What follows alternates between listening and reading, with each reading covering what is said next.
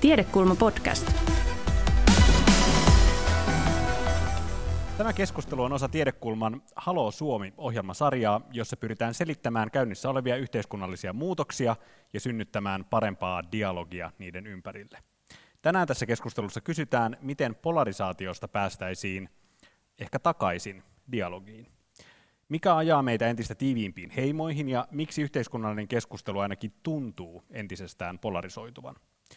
Missä määrin tästä kehityksestä voi syyttää sosiaalisia medioita, kysymme, ja jos polarisoidutte tämän keskustelun aikana siellä sosiaalisissa medioissa, niin käyttäkää hashtagia tiedekulma, niin pysytään samoissa keskusteluissa.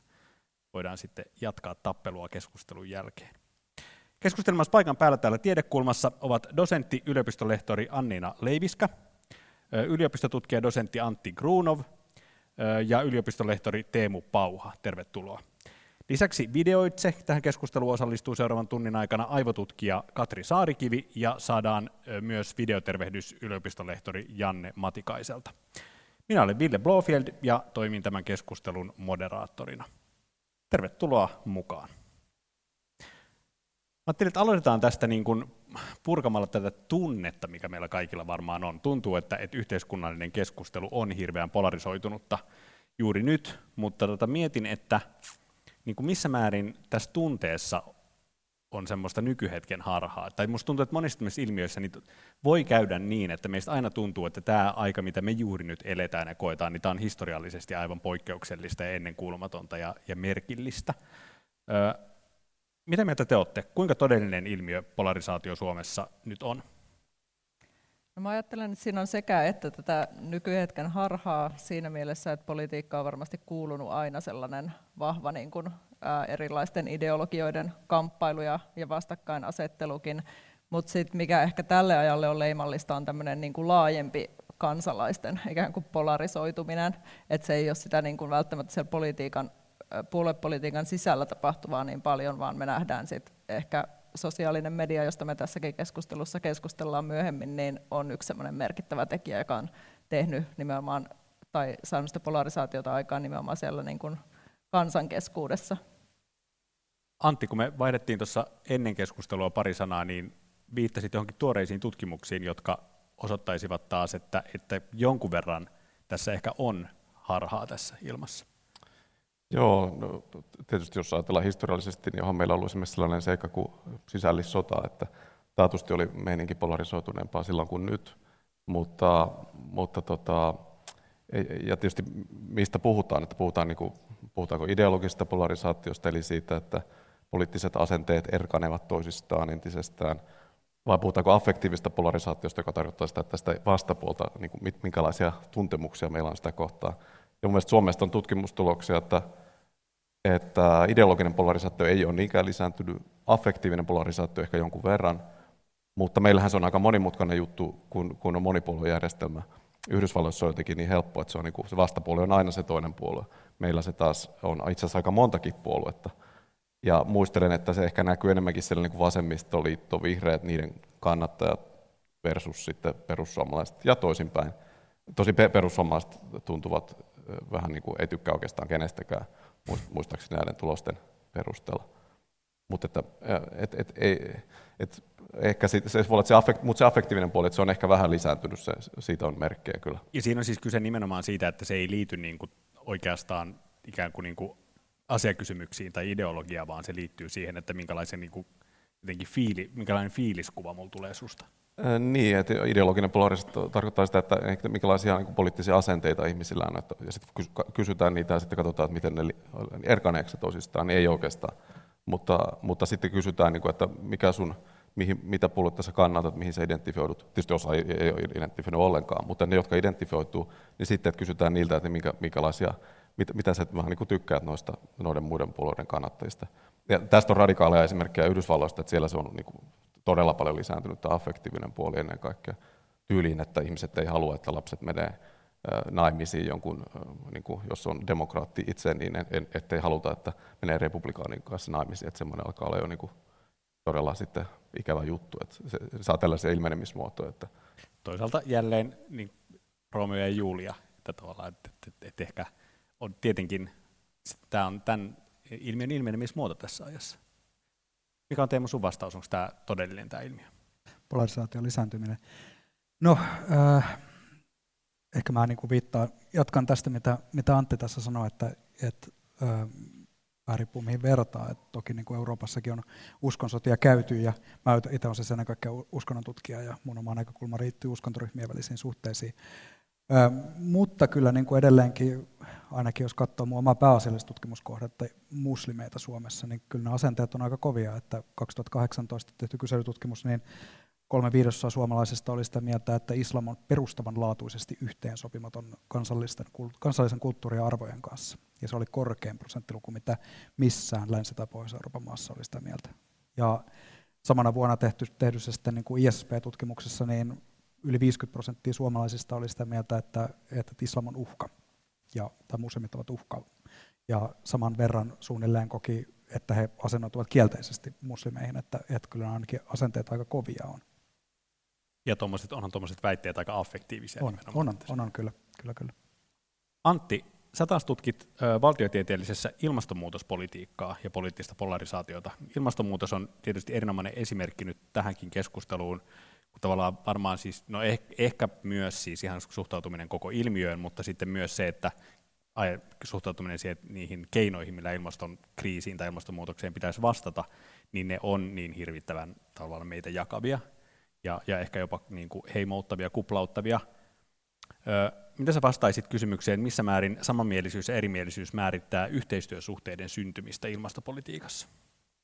No, tätä me on tutkittu sekä niin kuin, poliittisen eliitin tasolla, jolloin katsotaan ennen kaikkea tällaisia niin organisoituneita toimijoita, ministeriöitä, jopa tiedemiehiäkin, jossa, tai tiedehenkilöitä, jos, jos näin näin pitäisi oikeastaan sanoa, ja, ja kansalaisjärjestöjä ja yrityksiä, niin, niin sieltä voidaan löytää juuri tällaisia niin kuin sama, samankaltaisiin poliittisiin asenteisiin pohjautuvia yhteistyösuhteita ja niiden pohjalta muotoutuvia poliittisia koalitioita. Ja, ehkä enemmän kuin Ruotsissa, että meillä on vastaava aineisto muun muassa Ruotsista ja aika monesta muustakin maasta. Että, et, et tietysti mielessä samanmielisyys kyllä sanelee sitä, että keiden kanssa niin kuin lähdetään ajamaan asiaa, advokoimaan mutta siis täällä, asia. Ene, täällä enemmän? Niin no enemmän kuin Ruotsissa kyllä, mutta, mutta, to, mutta tota, totta kai silti täytyy muistaa, että meiltä puuttuu aika pitkälti kuitenkaan, ainakaan tällaisen niin organisoituneena intressinä, niin puuttuu, puuttuu tällaiset denialistit, jotka kokonaan kieltäisi ilmastonmuutoksen tai, tai ihmisen panoksen siihen ilmiönä. Et, et, jotka taas Yhdysvalloissa on ollut niin kuin keskeinen sellainen organisoitu intressi, joka on nimenomaan syöttänyt sellaista disinformaatiota, joka on, jonka tarkoituksena on nimenomaan ollut luo, tuottaa polarisaatiota tämän ilmiön ympärille, vaikka on itse ehkä jopa tiedetty, että mm. tämä on, ää, ei pidä paikkaansa. Niin se meillä puuttuu. Me on tutkittu myös Twitterissä ilmastonmuutoskeskusteluita ja siellä kyllä näkyy tietynlaista polarisoitumista ilmastonmuutoksen ympärillä, joka itse asiassa kiinnostavalla tavalla menee päällekkäin jossain määrin maahanmuuttoon liittyvien keskusteluiden mm. kanssa. Eli sillä tavalla, että jos löytää itsensä tietystä leiristä ilmastonmuutokseen liittyen, niin sitten löytää sieltä samasta leiristä myös itsensä maahanmuuttoon liittyen. Ja no, sitten vastakkaisessa... Ki- kimppuja. Kyllä, kyllä. Mutta sitten taas monissa muissa asioissa niin näin ei ole, että se on, et, et, puhutaan englanniksi termillä issue alignment, eli missä määrin asiat polarisoituu päällekkäin. Ja voi olla, että ehkä on vakavissa ongelmissa ollaan silloin, jos, jos kaikki asiat menee silleen, että me ollaan, koska sitten me ollaan kaikista asioista nokkapokkasilla, mm. eikä ikinä löydetä yhteistä säveltä, niin Suomessa ne on, tämä on toki vain Twitteristä dataa, ei ole edustavaa tuossa väestöstä, mistä ehkä myöhemmin puhutaankin lisää, mutta, mutta että maahanmuutto ja ilmastonmuutos näyttäisi kulkevan käsi kädessä. Ja kyllähän se tietysti järkeenkäyvää onkin siinä mielessä, että julkisessa keskustelussakin tietysti puoluetasolla, niin mm. vihreät, vasemmistoliitto ja ehkä sitten perussuomalaiset siellä vastinpuolina, niin ottaa usein kantaa juuri näihin kahteen teemaan. Annina, jos, jos puretaan noita kimppuja vähän, tässä mainittiin ilmastonmuutos ja maahanmuutto. Sä tutkit niin ikään siis poliittista polarisaatiota, globaaleja kriisejä, sun näkökulma on nimenomaan, kun sä olet siis kasvatustieteellisessä, niin sä lähestyt näitä demokratiakasvatuksen näkökulmasta. Mitä tämmöisiä, jos, jos mietitään tämmöisiä polarisoivia globaaleja kriisejä, niin mitä muita sulla sun työpöydällä on tai tulee mieleen kuin ilmastonmuutos, maahanmuutto? No toi maahanmuutto oli yksi, minkä, minkä mä olisin maininnut, että, että sehän tavallaan ainakin Suomen osalta oli yksi sellainen, missä nämä polarisaatio, tai tämä polarisaatiotematiikka ikään kuin tuli yhteiskunnalliseen keskusteluun ensimmäisen kerran ja liittyi tietysti myös vahvasti siihen, että Euroopassa on ollut kehitystä, jossa näitä oikeasti populistisia puolueita, jotka on tavallaan kansallismielisiä ja maahanmuuttokriittisiä tai vastaisia, niin niitä nousi silloin erityisesti sen niin kutsutun maahanmuuttokriisin tai pakolaiskriisin 2015 jälkeen, niin, niin tota, se on ainakin yksi sellainen merkittävä kehityskulku. Ja, ja sitten toki tulee mieleen nämä, nämä viimeaikaiset rokotuksiin liittyvät keskustelut ja rokotus, korona, koronatoimet, jotka on myös ollut tällaisia niin kuin kansalaisia ja kansalaismielipiteitä jakavia teemoja. Ja varmaan syynä, että miksi juuri tämän tyyppiset teemat, niin no tietysti kansallinen identiteetti, jos tästä maahanmuuttoteemasta puhutaan, niin kansallinen identiteetti on ollut hirveän, historiallisesti hirveän merkittävä tämmöinen sosiaalinen markkeri ja identifikaation ikään kuin kohde, ja, ja tota, vaikka se uhka, joka sen kohdistuu, olisi näennäinenkin uhka, niin se ei tavallaan kauhean yllättävää, että, että sen mm. tematiikan ympärille on syntynyt tämmöisiä niin kuin polarisoituneita asenteita. No sitten sit jos miettii tätä, vaikka tätä rokotuskeskustelua ja koronarajoituksia, niin tietysti ne on ihan kirjaimellisestikin kysymyksiä, jotka tavallaan tulee hyvin iholle ja ihon alle ja vaikuttaa ihmisten päivittäiseen toimintaan ja, ja tavallaan ruumiilliseen itsemääräämisoikeuteen ja näin mm. edelleen. Et, et, et mä ajattelen, että niissä on taas se, ne ei ehkä niin vahvasti pureudu ikään kuin identiteettikysymyksiin, mutta että niissä on se ikään kuin jotenkin läpitunkevuus siinä niin kuin arkielämässä. Mutta eikö, se niin, mutta eikö se ole kiinnostavaa, että niin, kyllä nämä kaksi kysymystä ovat juuri semmoisia, että ne tulee iholle ja arkielämään, mutta sitten ilmastonmuutos ja maahanmuutto, ne on meidän monen arkielämässä kuitenkin niin kuin, ikään kuin abstraktiimpia kysymyksiä, ja silti se on niin hirveän tun, helppo tunnistaa tämmöistä kimpuuntumista, että ihminen, joka on ilmastonmuutoskriittinen ja maahanmuuttokriittinen, niin ennustaisin, että hän saattaisi myös olla rokotekriittinen ja koronatoimikriittinen. Mm. No siinä tietysti voi olla tällaista liberaali, antiliberaali tai liberaalikonservatiivi, vaikka ne ei meillä ehkä samalla tavalla toimi kuin jossain Yhdysvaltain kontekstissa, mm. niin kyllä voidaan ajatella, että, että se on siinä sitten ehkä, ehkä se yksi ulottuvuus, joka sitä sanelee, että jos on jotenkin hyvin liberaalit asenteet, niin sitten tietysti on todennäköisesti vastaanottavainen ilmastonmuutostieteelle ja sen sanomalle, ja luultavasti myös liberaali näin niin kuin maahanmuuttokysymyksissä, ja, ja sitten taas konservatiivi toisinpäin, että, että, että varmaan siinä voi ajatella, että siinä on jotain tällaista taustalla vaikuttavia mm. yleisiä asenteita. No Teemu, sä oot tosiaan siis äh, islamilaisen teologian lehtori ja tut, tutkit tota, uskonnollista identiteettiä nykymaailmassa. No, tässä on kaikenlaisia ilmiöitä jo mainittu. Äh, vielä täältä päästä ei mainittu uskontoa tämmöisenä niin kuin polarisoivana kysymyksenä. Onko uskonnolliset identiteetit vielä meitä, meitä niin kuin tällä tavalla repivästi jakava kysymys? Mm, onhan toki ainakin justiinsa suhteessa, no esimerkiksi vaikka tähän islamiin, että mikä jollain tavalla nyt niin kuin näkyy, että, että maahanmuuttokeskustelut yhdistyy, ty, yhdistyy hyvin paljon niin kuin kysymykseen muslimeista jopa siinä määrin, että, että meillä on jotenkin semmoinen niin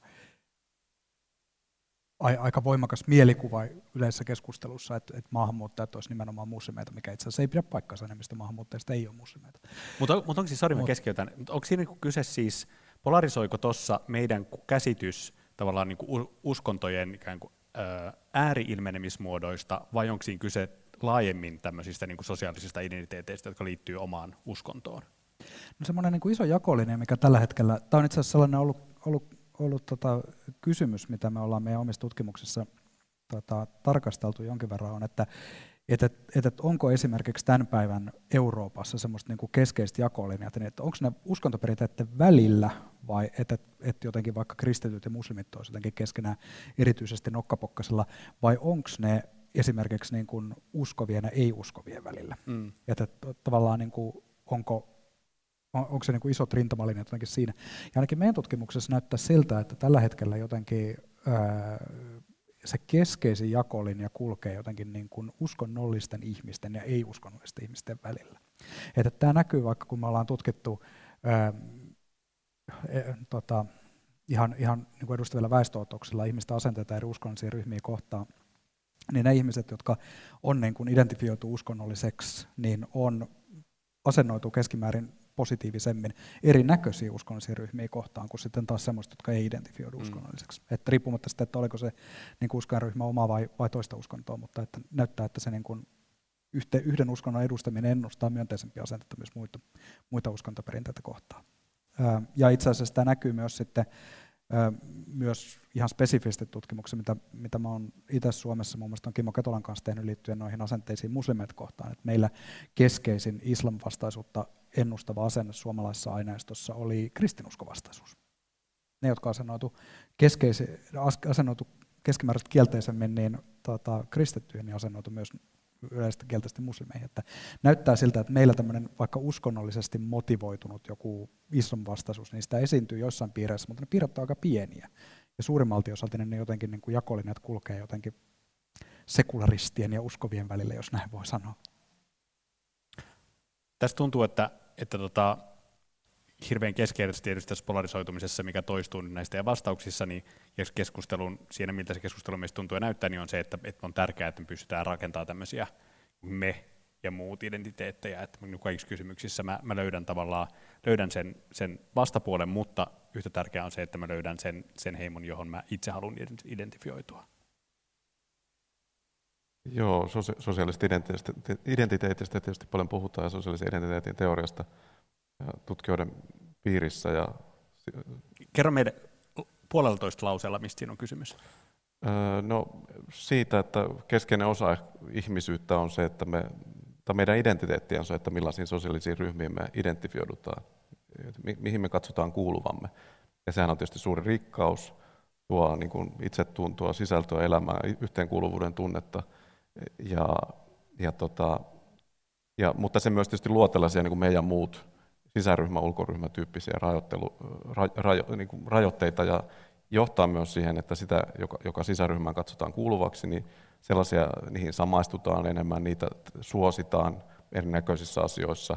Ja joskus ne voi olla niin kuin hyvinkin arbitraarisia ainakin tutkijoiden tuottamina jossakin kokeissa, niin kuin, että erivärinen paita. Mm. Sitten ruvetaan suosimaan niitä, kun me on, samaistutaan, että hei, me ollaan me punapaitaset tai sinipaitaset, mitä se sitten onkaan. Mutta tietysti se tarttuu helposti johonkin tuommoiseen niin etniseen uskontoon, johonkin tämmöisiin juttuihin, mutta ne täytyy tietysti mielessä tuoda aina jotenkin näkyviksi, ja joissakin konteksteissa niitä ehkä tullaan, tuodaan, jotkut sanoivat, että sosiaalinen media tuo niitä aika helposti just näkyviksi, ja sen takia saattaa tulla myös konflikteja, koska ne saatetaan sitten kokea niin kuin hyökkäyksiksi mun omaa identiteettiä meitä kohtaan, jos siellä tulee joku vasti, vastinpari.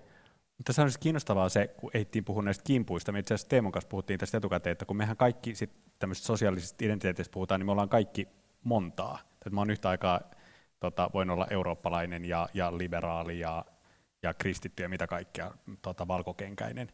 Niin, niin se on kiinnostavaa, että mikä näistä on sitten määrittävä, mikä on se hierarkia tavallaan, että mikä mulle on näistä identiteeteistä tai kysymyksistä tärkeämpi kuin joku toinen. No, sehän on aika tilannekohtaista, että, että, että sosiaalisen keskeinen ajatus on se, että sosiaalisen teoria nimenomaan, että, että meidän niin vuorovaikutustilanteet vaihtelee paljon sen mukaan, että, että koetaanko me niin tilanne jotenkin henkilöiden väliseksi tilanteeksi. Klassinen esimerkki on jotenkin parisuhde. Musta tuntuu, että useimmat ihmiset kokee, että he parisuhteessa on jonkun yksilön kanssa, eikä niin kuin ensisijaisesti jonkun ryhmäedustajan kanssa. Mä oon parisuhteessa suomalaisen kanssa. Vaan että se on niin kuin olla henkilönä. Siinä. Ehkä moni kokee olevansa tietyn sukupuolen kanssa. no joo, okei, okay, mutta mut joka tapauksessa on kuitenkin se henkilökohtainen identiteetti siinä niin kuin ensisijainen. Sitten taas on sellaisia tilanteita, missä on, on jotakin se ryhmäidentiteetti ensisijainen, missä me ei koetakaan ensisijaisesti, että me ja se toinen osapuoli ollaan niin kuin yksilöinä siinä, vaan, vaan että koetaan, että me ollaan siinä niin kuin vuorovaikutustilanteessa mukana niin ryhmien edustajina. Et, ää, et, et, urheilukilpailut ja sota on sellaisia klassisia esimerkkejä, mitä aina kirjallisuudessa käytetään. Et sotiminen menee jopa vähän vaikeaksi, jos me ajatellaan korostusti, että tässä nyt ollaan minä ja tota, toinen yksilö vastakkain. Et se on niinku, se, sitä helpottaa jopa se, että jos me ollaan siinä niinku, koetaan edustavamme tiettyjä ryhmiä. Ja se on sitten tosi paljon, niinku, että vaihtelee tilanteittain.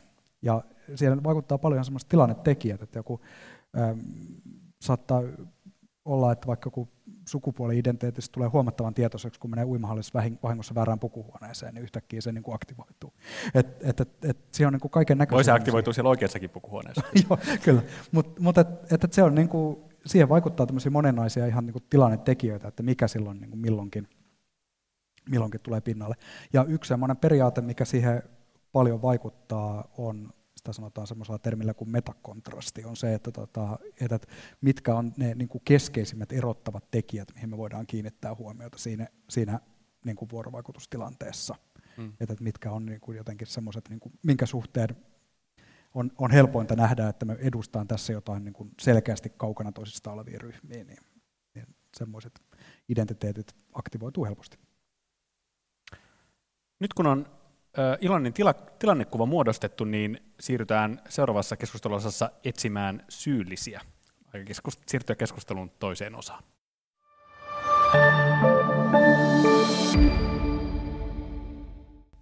Nyt niin kuin tässä luvattiin tuossa alkukeskustelusta ja, ja tota, Anninakin lupaili, niin, niin zoomataan nimenomaan sosiaalisen median keskusteluihin, sosiaalisen median palveluihin ja meistä keskustelijoina sosiaalisissa medioissa. Mikä on teidän vastaus siihen, missä määrin me voidaan syyttää tästä tota, aikamme, kulttuurimme ja keskustelun polarisoitumisesta somepalveluita? No se ei ole varmaan niin kuin ainoa tekijä, mutta että siinä on tiettyjä sellaisia piirteitä, jotka ehkä niin kuin edistää tavallaan tällaisten vastakkainasettelujen syntymistä. Ensinnäkin se vuorovaikutuksen niin kuin ikään kuin kasvottomuus.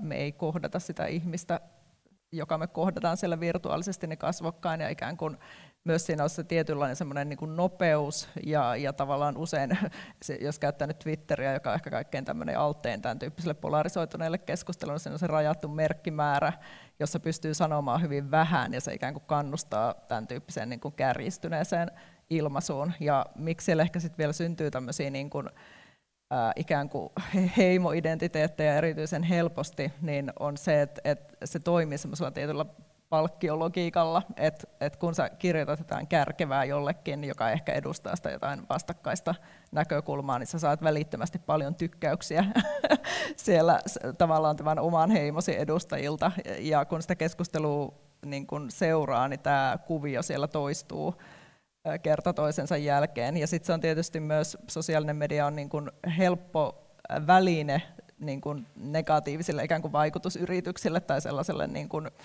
ää, tietynlaiselle niin kuin demagogiselle tai tämän tyyppiselle niin kuin keskustelun lietsonnalle myös. Et kyllä mä ajattelen, että se niin kuin näyttelee isoa hmm. roolia, mutta ei, mutta ei varmasti ole niin kuin ainoa syy. Antti, sulla oli äh, pointti siitä, tai mainitsit just tuossa samalla kahvilla ennen tätä keskustelua siitä tuoreesta tutkimuksesta, joka kertoi, että kuitenkin ne, ketkä siellä mäyhää siellä Twitterissä, niin ne on kuitenkin niin kuin, ei ole edustava otos meistä. Tästä on Yhdysvalloista tutkimusta. Suomessa ei varmaan tietääkseni ole edes tutkittu, mutta on, on, on siitä äh, melko tuoreita tutkimuksia, että, että hyvin pieni osa Twitterin käyttäjistä ylipäätään kirjoittaa mitään politiikkaan liittyvää. Ja ne, jotka kirjoittaa, niin ne on niitä kaikista jos voisi käyttää termiä ekstremistisimpiä, se ei tarkoita, että ne olisi jotain niin terroristeja tai muuta, mutta ne on siellä niin asenneskaalojen siellä tuolla puolen lähestulkoon. Itsehän olen hyvin aktiivinen Twitterissä. Niin, ja me, me olemme tietysti kaikki moderaatteja omasta mielestämme niin. niin kuin, poliittisissa mielipiteissämme, mutta, mutta tota, että se, se on se, tavallaan se äänekäs pieni joukko tweet, on ylipäätään ehkä valikoitunut sinne mediaan, ja sitten ne on niitä, jotka kaikista eniten twiittaa nimenomaan politiikasta. Ja se saattaa taas johtaa siihen, että ne, jotka on niin maltillisempia asenteissaan, niin, niin ei välttää osallistumasta, koska siinä myös tulee niin väärä mielikuva siitä, että toi on enemmistö, vaikka se onkin oikeasti vähemmistö. Ja, ja sieltä saa heti sitten jonkun kimppuunsa, jos sinne menee jotain sanomaan, ehkä omienkin puolelta tulee joku ekstremisti haukkumaan, että mitä se tuommoista mm. Turhan moderaatio Laittamaan siinä. ruotuun. Niin, ja, ja, mutta tämän sit suuri vaikutus on se, että ei välttämättä yleinen polarisaatio, vaan virheellinen kuva siitä, että polarisaatio on yleistynyt. Englanniksi puhutaan false polarization, tai tällainen niin kuin havaittu polarisaatio. Ja että ihmisillä on, tästä on Jenkeissä myös tutkimusta, että ihmisten käsitys polarisaation yleisyydestä on, on virheellinen, jos sitä verrataan vain, niin kuin, että mitä se asenteiden tasolla on tapahtunut, vaikka sitä on oikeasti tapahtunut myös asenteiden tasolla Yhdysvalloissa aivan eri tavalla kuin, kuin vaikka Suomessa. Steemu, missä määrin sä syytät somepalveluita ja algoritmeja? No, sosiaalisessa mediassa on semmoisia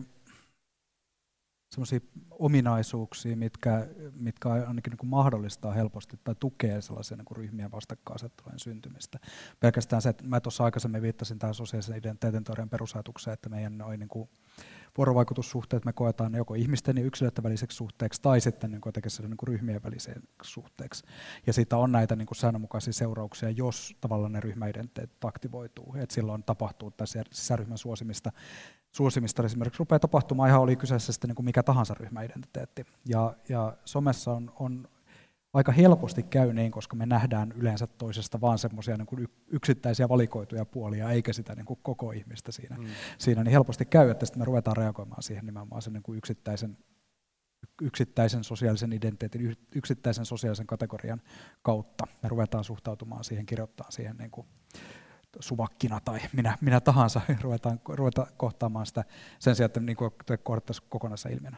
Mutta hmm. sitten tavallaan kääntöpuolena on se, että, että sosiaalinen identiteetti tai siis sosiaalinen media mahdollistaa myös sitten se, että tämmöiset jotkut stigmatisoidut identiteetit, niin me voidaan vuorovaikuttaa niin, että ne ei sitten olekaan siinä mukana. Siis ihon väri ei näy samalla tavalla, niin kuin vammaisuus ei näy samalla tavalla somessa välttämättä kuin kasvokkaissa kohtaamissa, jolloin itse asiassa joidenkin, joidenkin semmoisen niin mahdollisesti tota, jännitteitä tuottavien tai stigmatisoitujen identiteettien suhteessa mahdollistaakin vähän vuorovaikutusta puhtaammalta pöydältä, ehkä ideaalitapauksessa. Se oli itse asiassa siis, se oli eilen tai toissa päivänä silmiini osui Twitterissä musta tosi hyvä twiitti joltakulta, joka sanoi, että, että semmoinen hirveä harha, mikä meillä on kaikilla täällä, niin on se, että kun me luetaan jonkun ihmisen joku yksi hirveä niin kuin meitä tulistuttava twiitti, niin me sen perusteella kuvitellaan tuntevamme se ihminen. Että me tavallaan sen yhden, yhden viestin perusteella meillä muodostuu heti niin kuin kokonainen kuva siitä ihmisestä. Mm. Sitten me otetaan keskusteluun mukaan neljäs panelisti. Aivotutkija Katri Saarikivi osallistuu keskusteluun eksoottisesti Santa Barbarasta käsin. Tämä on itse asiassa toinen kerta, kun mulla on ilo päästä keskustelemaan näistä teemoista. Katrin kanssa haastattelin häntä nimittäin ensimmäisen kerran viime vuonna, kun tein Longplay-verkkojulkaisulle artikkelin, jonka otsikko oli Besser Visser. Siinä mä yritin selvittää, että mikä tekee meistä somessa ja erityisesti Twitterissä niin rasittavia pätiöitä. Ja tämä kysymyksen asetteluhan sopii oikein hyvin tähän tämän päivän aiheeseemmekin. Moi Katri. Terve.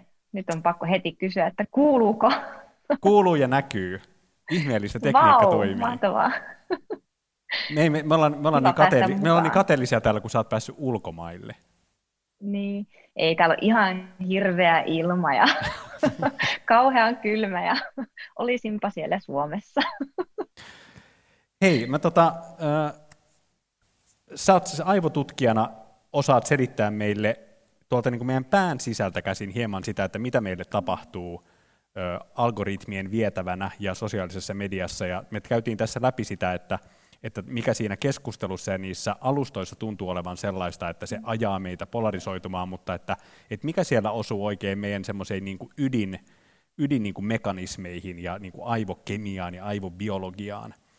Mitä sä vastaisit ihan ensiksi siihen kysymykseen, että miksi somepalvelut ylipäätään on niin koukuttavia? Tästä puhuttiin niistä palkinnoista. Siinä Longplay-jutussa puhuttiin Twitter-crackista. Mikä, siinä, mikä, mikä meitä koukuttaa somessa? No kyllähän tämä sosiaalinen media paljastaa tavallaan jotain aika hellyttävää ihmisistä. Ja se on, se on se, että toiset ihmiset on meille ihan hirvittävän tärkeitä. Toisten huomio, hyväksytyksi tuleminen, toisten ihmisten palaute on meille hirveän arvokas juttu. Ja muistan joskus lukeneeni, että, että näitä tykkäyksiä ja, ja peukutuksia, sydämiä ja huomioita, joita saadaan sosiaalisessa mediassa, vaikka Facebookin peukutukset, niin niitä voi verrata tähän toisten kädellisten tämmöiseen sivelyyn, mitä, mitä harrastetaan, että sillä tavallaan pidetään yllä sitä sosiaalista koheisella porukassa, että saa vähän huomiota, saa vähän pajauksia toisilta.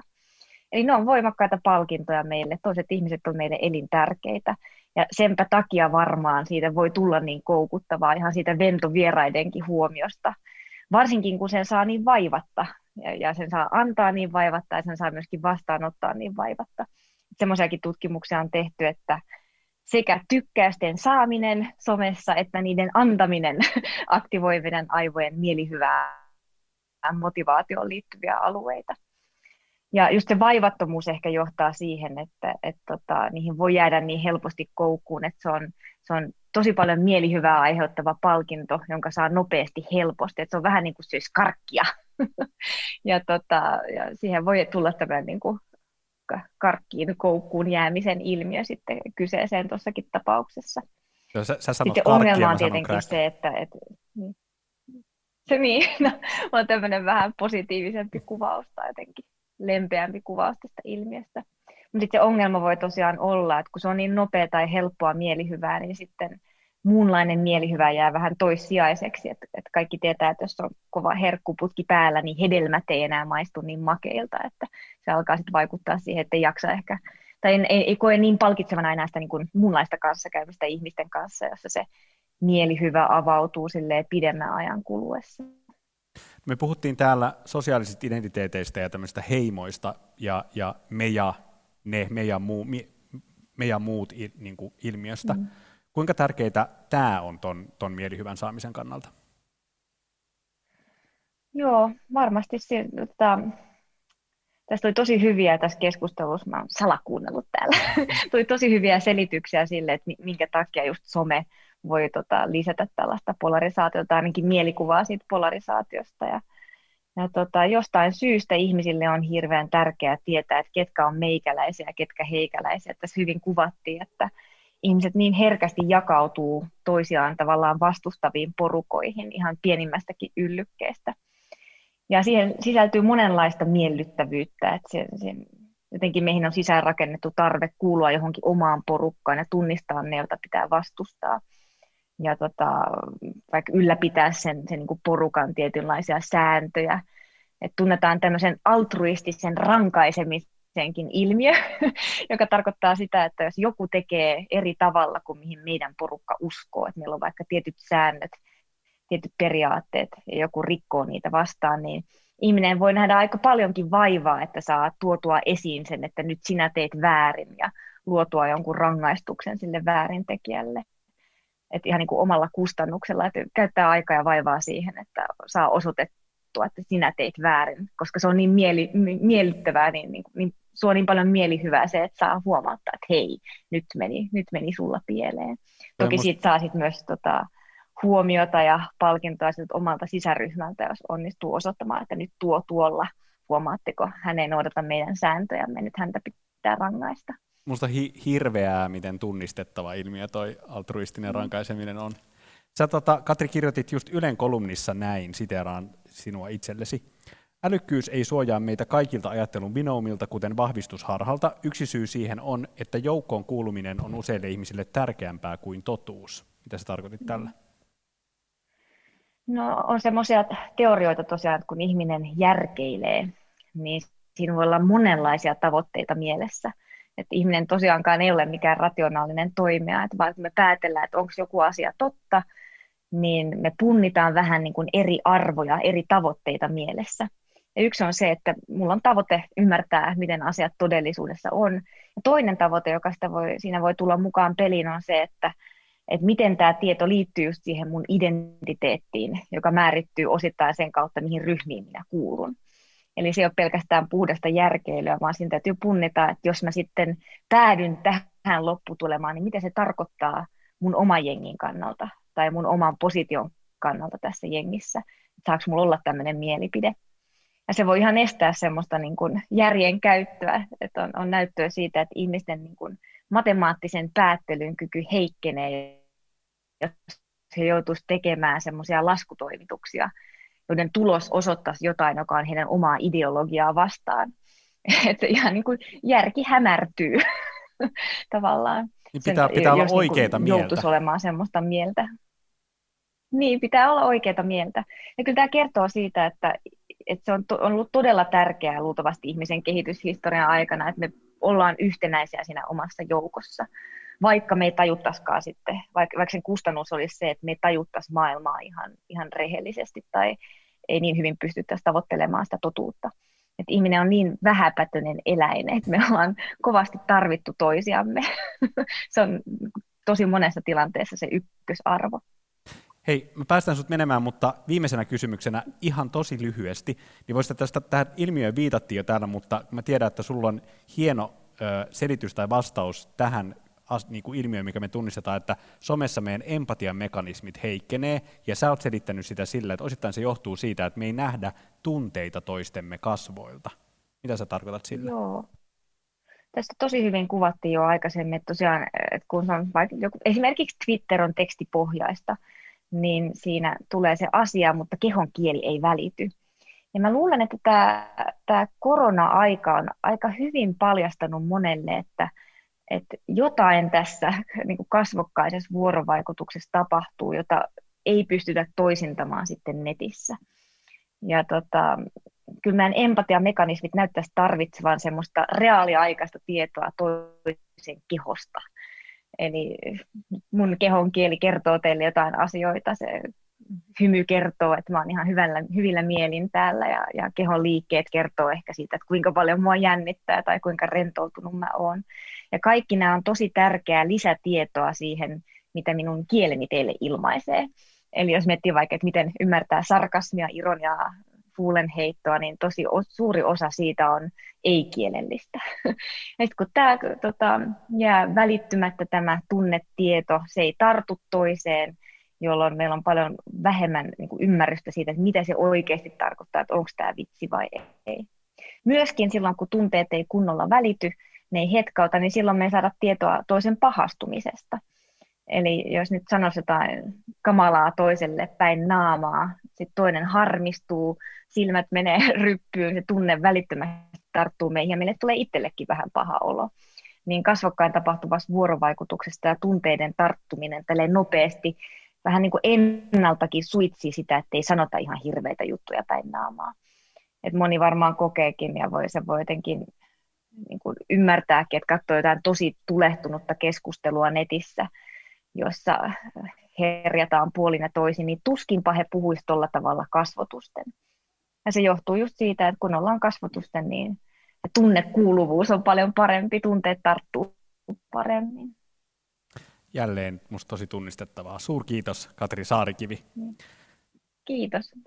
Mites tota, Annina Antti Teemu täällä tiedekulmassa, mitä ajatuksia Katrin ajatuksista?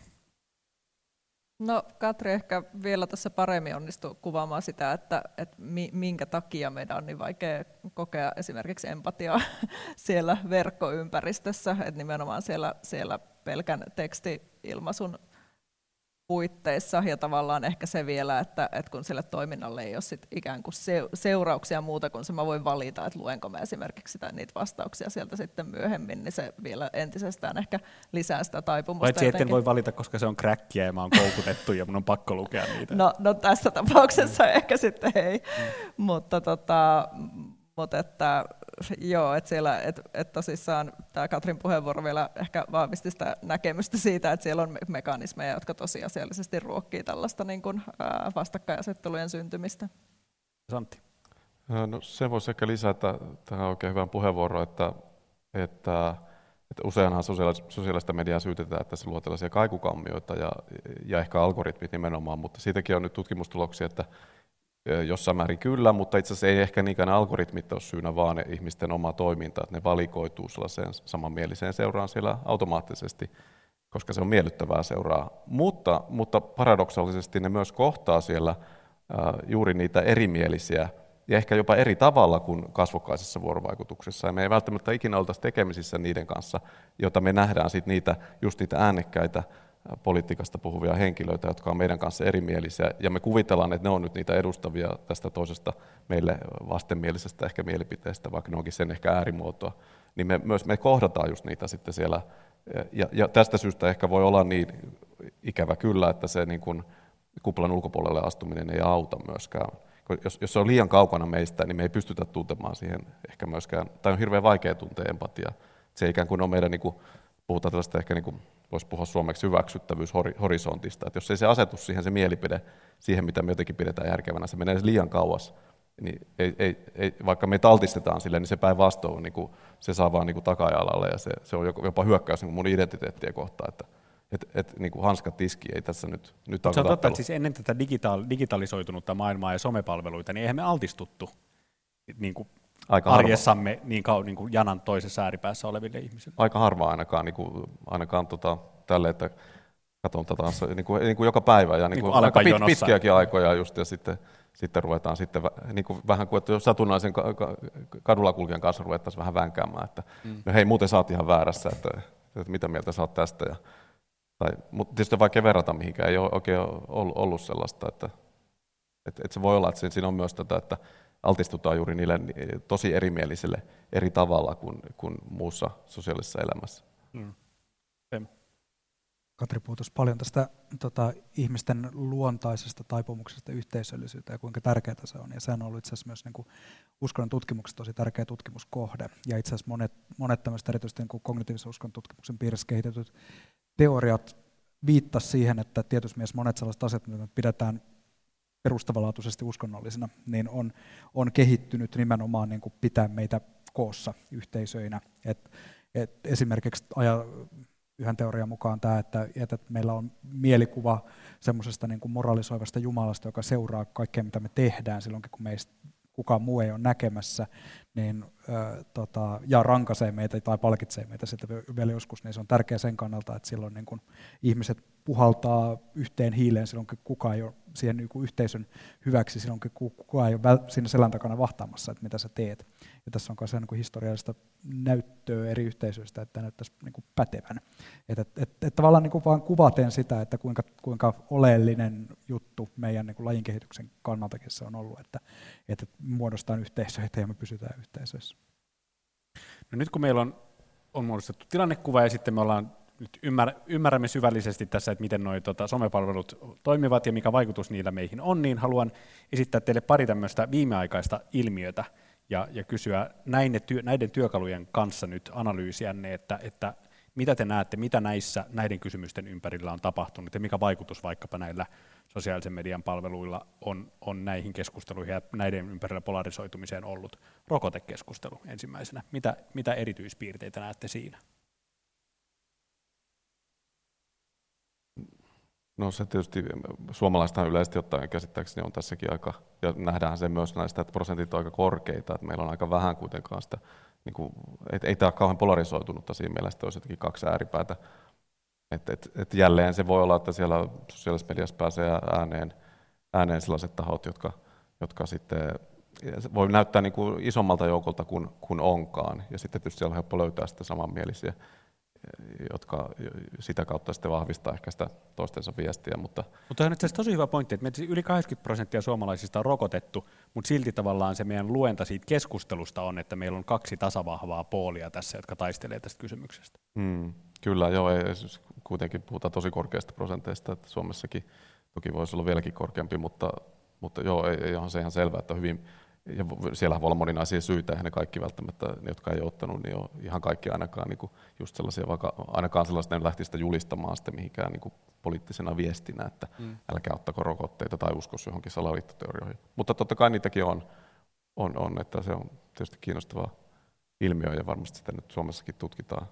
Mutta mut koronakeskustelu, itsekin tarkoitus tutkia sitä sosiaalisessa mediassa tässä hankkeessa, jotka pian on alkamassa, niin Mä luulen, että siinäkin vaikuttaa aika paljon se, että mikä ajankohta, että siellä on ollut paljon sellaista, että on ollut myös konsensusta aika paljon, että ei, ei se, tai ainakaan, että se ei välttämättä jakaudu kahteen leiriin, vaan siellä voi olla erinäköisiä ja niin kuin, niin kuin on eroon koronasta, liikekin ehkä, joka sitten ajaa vähän eri kuin, kuin, niin kuin virallinen politiikka. Sekin saattaa ehkä jakautua vähän kahteen leiriin. Vähän, ja, ja sitten, sitten on paljon semmoisia, joilla ei ole mitään mielipidettä asiasta. Ja, että ei, ei ole välttämättä yksi, yksiselitteisesti, että olisi jotenkin kaksi vastakkaista. Tai että ne jotenkin jotenkin tota, mutta tietysti korona on kestänyt pitkään, niin onhan se selvää, että varmaan sitten löytyy jonkun verran ihmisiä, jotka on myös kyllästynyt tilanteeseen ja, ja se ahdistaa ja on helppo etsiä myös jotain niin kuin helppoja ratkaisuja, että, tai kuvitella, että on jotain helppoja mm, ratkaisuja. Että. No entäs sitten miettii viime ajoilta tämmöisiä niin kuin meitä polarisoineita kohuja, niin, niin tota, Sannikka-ohjelman rasismikeskustelu oli, oli muutama viikko sitten semmoinen, missä tavallaan mun mielestä siinä siis oli TV-ohjelma, jossa yritettiin niin ymmärtää suomalaista nykyrasismia ja sitten somekeskustelu viimeistään sen, sen ohjelman jälkeen niin ajautui niin kuin täysin, täysin tota vastakkaisiin pooleihin. Ja mikä mun mielestä siinä keskustelussa taas näkyi, niin siinä oli, mikä musta liittyy näihin tämmöisiin polarisoituneisiin keskusteluihin, niin, niin oli myös ilmassa musta aika vahvasti semmoista niin kuin, tahallista väärinymmärtämistä tai tahallista ei-toisen ymmärtämistä. Että tavallaan, että siinä, siinä ainakin osin ja ainakin joidenkin keskustelun osallistuneiden taholta, niin, niin oli niin kuin tavallaan tunnistettiin, että, että okei, tuossa nyt semmoisia buzzwordeja tulee tuolta toiselta puolelta, tai tuossa nyt muodostuu semmoinen niin kuin leiri ton, ton niin kuin toisen osapuolen ympärille, joka on mulle taas mahdollisuus niin kuin liputtaa, valita vastakkainen leiri, ja, ja silloin tavallaan siinä menee kaikki luukut kiinni sille mahdolliselle dialogille. Niin, no tuon keskustelun suhteen ja ehkä laajemminkin mä voisin nostaa esiin tavallaan tämmöisen niin kuin median vastuutematiikan, että et, et, no mä en tiedä, onko tämä keskustelu niin hyvä esimerkki siitä, mutta mut, mut tota, yleisestikin näkyy esimerkiksi, jos nyt puhutaan vaikka ihan yleisradiostakin, niin näkyy tämmöinen tendenssi, ei niinkään hakea välttämättä sellaisia jonkun alan asiantuntijoita sinne keskustelemaan erilaisista kysymyksistä, vaan hakea niin kuin tavallaan erilaisten niin kuin mielipiteiden tai näkemysten tai ehkä jopa identiteettien niin kuin edustajia. Ja mä en tiedä, onko tämä niin kuin paras tapa keskustella näistä asioista, että et siinä voisi niin kuin peräänkuuluttaa myös semmoista niin median vastuuta pyrkiä luomaan, luomaan niin kuin tavallaan sellaista niin kuin rakentavaa keskustelukulttuuria. Ja ehkä nyt erityisesti sellaisissa sitten niin kuin jotenkin vaikkapa tiedollisissa kysymyksissä, niin ei, ei ole tavallaan kovin vastuullista sit hakea sinne keskustelemaan se niin kuin tavallaan jotenkin, että siellä näkyy semmoinen mielipiteiden kirjo, vaan tavallaan, että olisi hyvä, että sinne pyrittäisiin keskustelemaan parhaita asiantuntijoita joidenkin mm. niin kuin teemojen ympärille. Toisaalta Yle, Ylellähän on tämä hanke, jossa pyritään, pyritään rakentamaan parempaa yhteiskunnallista keskustelua, jonka osa muuten nämä tiedekulman, nämäkin keskustelut ovat. Monet ilmiöt voivat olla totta samaan aikaan, tai ristiriitaiset ilmiöt. Teemu, tuleeko sinulla ajatuksia vaikkapa näistä kahdesta ajankohtaisesta ilmiöstä, rokotekeskustelusta tai tästä, tästä keskustelusta suomalaisesta rasismista? No, tota, liittyy oikeastaan siihen, mitä, mitä sä just sanoit siihen, että, että tästä ilmiöstä, että on, on tahallista väärinymmärrystä ja sitten myös, että sitä käytetään sitä teemaa, sitä keskustelua jollain tavalla niin agenda-ajamiseen, niin mun mielestä tämä on sellainen, mikä näkyy monissa keskusteluissa, mitkä liittyy vaikka niin kuin vähemmistökysymyksiin Suomessa. me keskusteltiin puhelimessa ennen tätä, tätä tilaisuutta, me siinä puhuttiin lyhyesti vaikka tästä niin Burkini-keskustelusta, ja että mitä käytiin, käytiin Burkineen käytöstä, käytöstä uimahallissa, mikä oli sinällään niin kuin Mielestäni niin kuvaava keskustelua, että siinä puhuttiin täysin yleensä niiden ohi, jotka, joita saa asia eniten koskettaa. Sitten mä en nähnyt yhtään kommenttia burkiinia käyttäviltä naisilta itseltään siinä, mutta sitten mä mietinkin, että monesti, monesti tällaiset keskustelut ehkä tuppaa olemaan sit viime kädessä se asia, mihin, mistä, mistä siinä niin perimmäisesti väitellään, ei välttämättä ole se ollenkaan, mistä näytetään väiteltävän. Että tästä äh, sellainen sosiologi kuin Sarah Faris on käyttänyt vaikka termiä femonationalismi, millä hän tarkoittaa sitä, että, että, että monesti tällaiset niin kuin, äh, laitaoikeistolaiset piirit, jotka muuten ei välttämättä ole kauheasti profiloitunut niin kuin sukupuoli- ja seksuaalivähemmistöjen tai naisten oikeuksia ajajana, niin löytää naisten oikeudet silloin, kun niillä pystytään vastustamaan maahanmuuttoa tai muslimeita. Että just tämä, tämä puheenparsi, että, että me Suomessa ollaan tasa-arvoisia ja sen takia me ei voida hyväksyä tällaista. Että, että, tavallaan niin kuin sitä tasa-arvopuhetta tässä tapauksessa niin kuin liittyen siihen niin musliminaisiin käytetään se, että, että, se ei periaatteessa niin kuin ole niinkään kiinnostavaa näiden keskustelijoiden kannalta se, että mitä, mitä ne musliminaiset itse on mieltä tästä, vaan se, että, että, että se keskustelu liittyy siihen ja sen tähtäyspiste on se, että miten me suhtaudutaan ylipäätään maahanmuuttoon ja uskonnolliseen moninaisuuteen Suomessa. Ja se voi tavallaan, tuo ilmiöhän voi olla sillä tavalla tapahtua hyvän tahtoisestikin, että se, on, niin kuin, se voi olla se vähemmistö kuin puolesta puhumista, mm. mutta se on silti ohi puhumista. Kyllä, kyllä. Se ei, niin. joo, joo. Ehkä ollaan yritetty nyt riittävästi ongelmissa, joten siirrytään keskustelun kolmanteen osaan, jossa lopuksi yritetään kääntää katse tulevaisuuteen ja ratkaisuihin.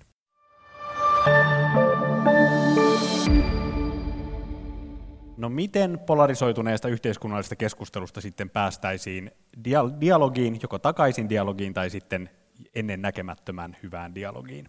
Miten näitä kuplia saataisiin puhkottua tai edes avattua kuulemaan toisiaan ja pois tällaisesta tahallisesta väärinymmärtämisen tai kuulemattomuuden kehästä?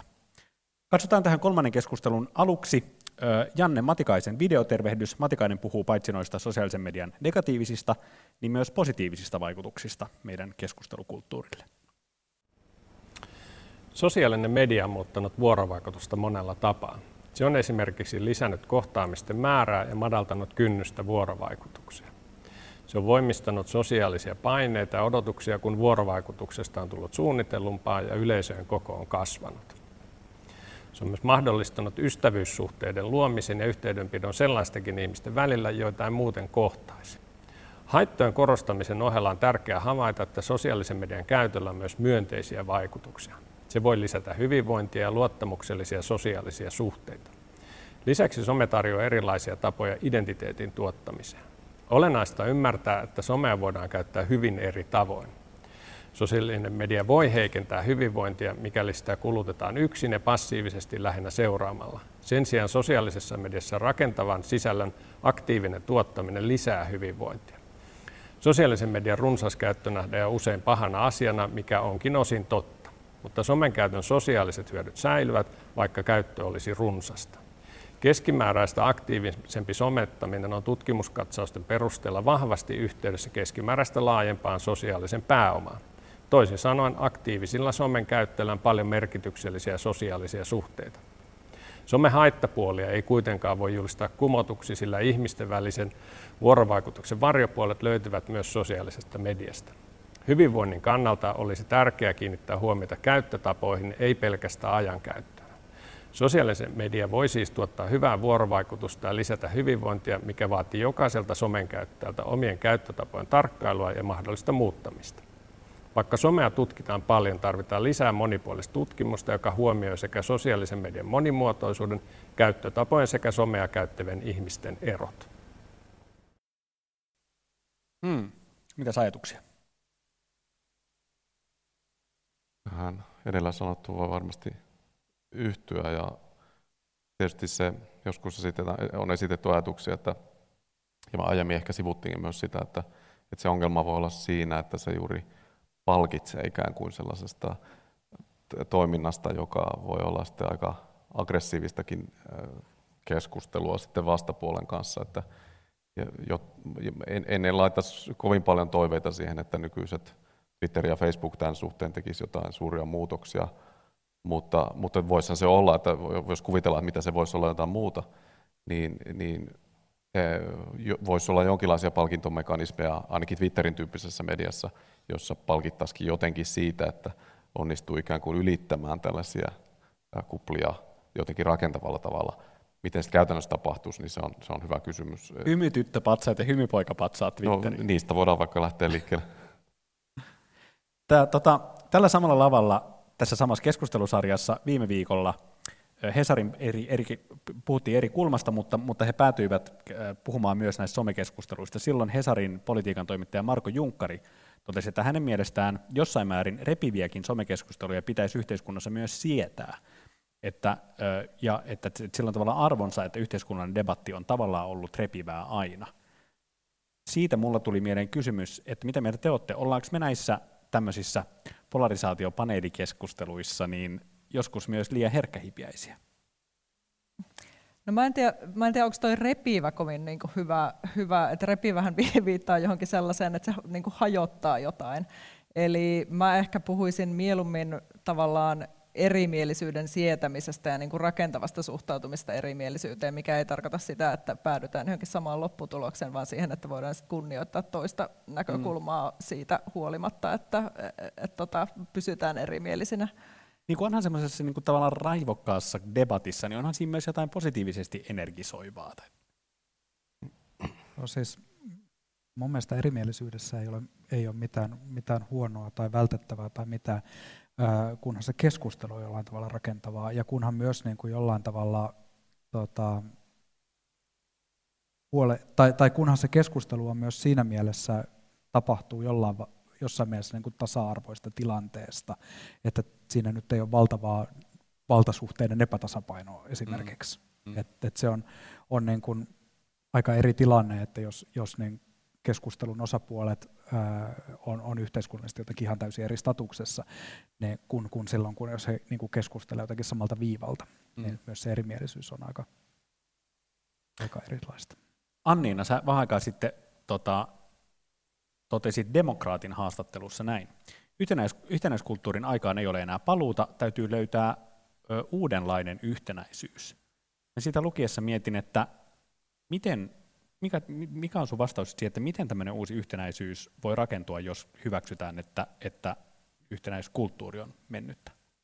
No, mä tietysti demokratian tutkijana mielellään hahmottaisin sitä yhtenäisyyttä, en niinkään tämmöisten niin kuin vaikkapa jonkun kansallisen identiteetin tai jonkun vastaavan tällaisen, miten se on ehkä niin kuin aikaisemmin historiassa niin kuin mielletty, vaan ehkä tällaisten joidenkin niin kuin jaettujen normatiivisten periaatteiden kautta, jotka on tavallaan niin kuin välttämättä oltava demokratian ytimessä, kuten Minkä esimerkiksi niin. no vaikka kansalaisten yhdenvertaisuus lain edessä ja, ja instituutioissa, ja tota, yksilöllinen vapaus ainakin tietyissä rajoissa tavallaan tehdä valintoja, järjestää elämänsä toivomallaan tavalla ja tavoitella päämääriä elämässään ja tämän tyyppiset niin kuin, äh, ikään kuin sellaiset niin kuin tietynlaiset reunaehdot, jotka on meidän myös niin kuin demokraattisten instituutioiden perustana ja ikään kuin oikeusvaltion perustana. Ja erimielisyys niiden tavallaan erilaisista tulkinnoista on niin kuin olennainen osa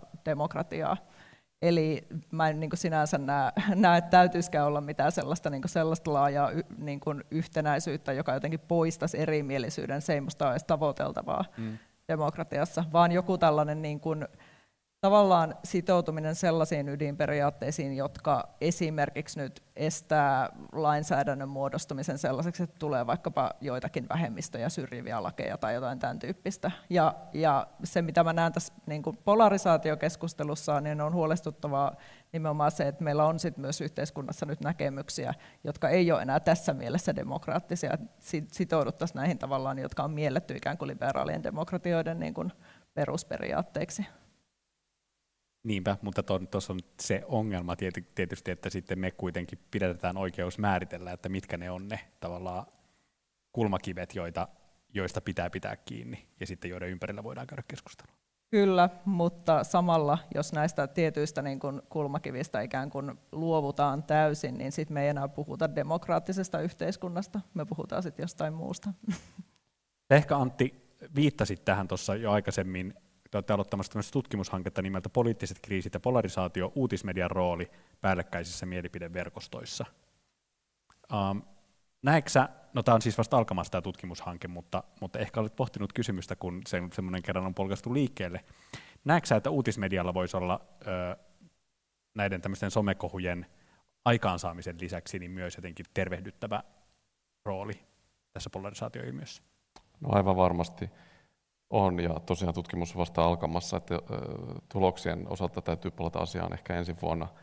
Mutta, mutta totta kai, ja tiedetään, että se minusta tiedetäänkin jo, että maissa, joissa on voimakas tällainen vahva yle, yleisradioyhtiö, eli julkisrahoitteinen yleisradiotyyppinen toimija, niin sillä on taipumus vähentää polarisaatiota. Ja tietysti kontrastiksi voidaan ajatella jotain Yhdysvaltoja, jossa jossa hyvin vahvasti niin kuin poliittinen suuntautuminen sanelee sitä, että minkä tyyppisiä, mitä uutisia sinä katsot, niin se riippuu ihan puhtaasti siitä, että kumpaa puoluetta kannatat. Ja meillähän näin ei ole, että monet, ainakin politiikasta kiinnostuneet, niin katsoo varmasti Yleä ja Maikkaria varmasti, kenties jotain muutakin, mutta lukevat varmasti Hesaria. Ja, et, et kyllähän se, se tota, mutta tässä hankkeessa on tarkoitus myös katsoa sitä, että juuri sosiaalisen median kontekstissa tosin, koska siellä on helppo tutkia tällaista kuplautumista niin, että, että onko niin, että ne, jotka ikään kuin ne uutiset, jotka kiertää siellä kuplissa, silloin kun kuplia löytyy, niin,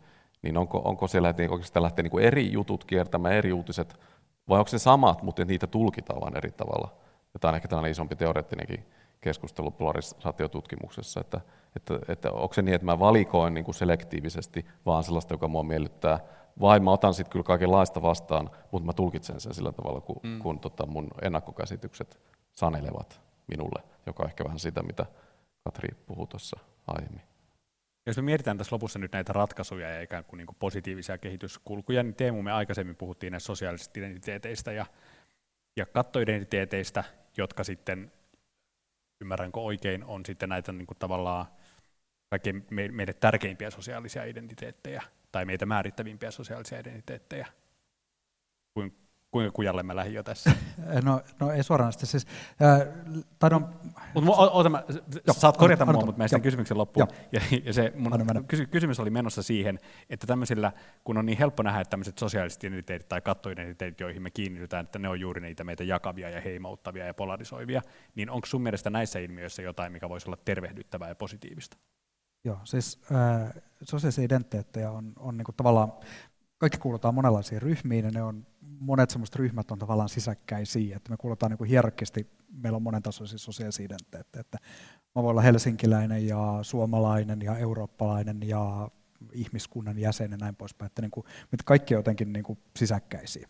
Ja, ää, ja koska se ajatus sosiaalisen identiteetin teoriassa on, että pelkkä se identifioituminen jonkun ryhmän jäseneksi aiheuttaa sen, että me vedetään kotiin päin, me suositaan sitä sisäryhmää ulkoryhmien kustannuksella, niin sitten ratkaisuehdotus, mikä tähän tavallaan on esitetty, on, että jos meillä sitten on kaksi ryhmää ja ihmisellä on luontainen taipumus vetää kotiin päin se oma ryhmä eduksi, niin silloin olisi luontevaa yrittää saada ne jotenkin ne kaksi ryhmää yhteen. Mm. Ja sitten usein kattoidentiteetillä viitataan just tämmöiseen hierarkkisesti korkeampitasoiseen kattoidentiteettiin, mikä sitten yhdistää näitä, näitä kahta, kahta ryhmää.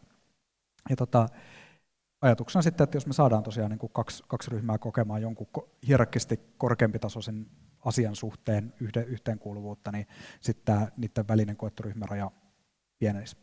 Ja tästä on aika hyviä tuloksia sillä oltu tutkimuksessa, että, että esimerkiksi kun on tutkittu äm, niinkin tulehtuneessa tilanteessa, kun Israel-Palestiinan konfliktissa on tutkittu Palestiinan muslimien ja Israelin juutalaisten asenteet toisiinsa kohtaan, niin mitä enemmän nämä, nämä tota, juutalaiset muslimit on kokenut identifioitunut tämmöiseen hierarkisesti korkeampi tasoiseen abrahamilaiseen perinteeseen, että kokenut edustavansa tämmöistä niin yhteistä abrahamilaisuutta, niin sitä paremmin on suhtautunut toisiinsa. Että jos niin kuin löytyy tämmöinen, tämmöinen jotenkin niin kuin yhdistävä, yhdistävä tekijä, niin se näyttää ennakoivan sitä, että ja ryhmiä, ryhmiä, parempia ryhmiä keskenäisiä suhteita. Ongelma on sitten se, että semmoisia aika hankala niin kuin rakentaa sillä jotenkin niin kuin hallinnollisin toimenpiteen. Että meillä on kaikenlaisia ehdotuksia ollut, että miten esimerkiksi rakennetaan semmoista inklusiivista kansallista identiteettiä, mihin niin kuin erinäköiset vähemmistöryhmät pystyy kokemaan yhteenkuuluvuutta vaikka kouluopetuksen keinoin tai muuta, mutta tulokset on monesti ollut vähän vaatimattomia, että, että identiteettejä on vaikea niiden näyttää siltä, että niiden pitää jotenkin orgaanisemmin kasvaa sieltä alhaalta päin, että niitä hallin, jotenkin teknokraattisesti hallinnollisella toimenpiteellä aika hankala. Mutta Annina, sullahan täytyy olla vastaus tuohon, että miten, miten kouluopetuksessa tämä tapahtuisi.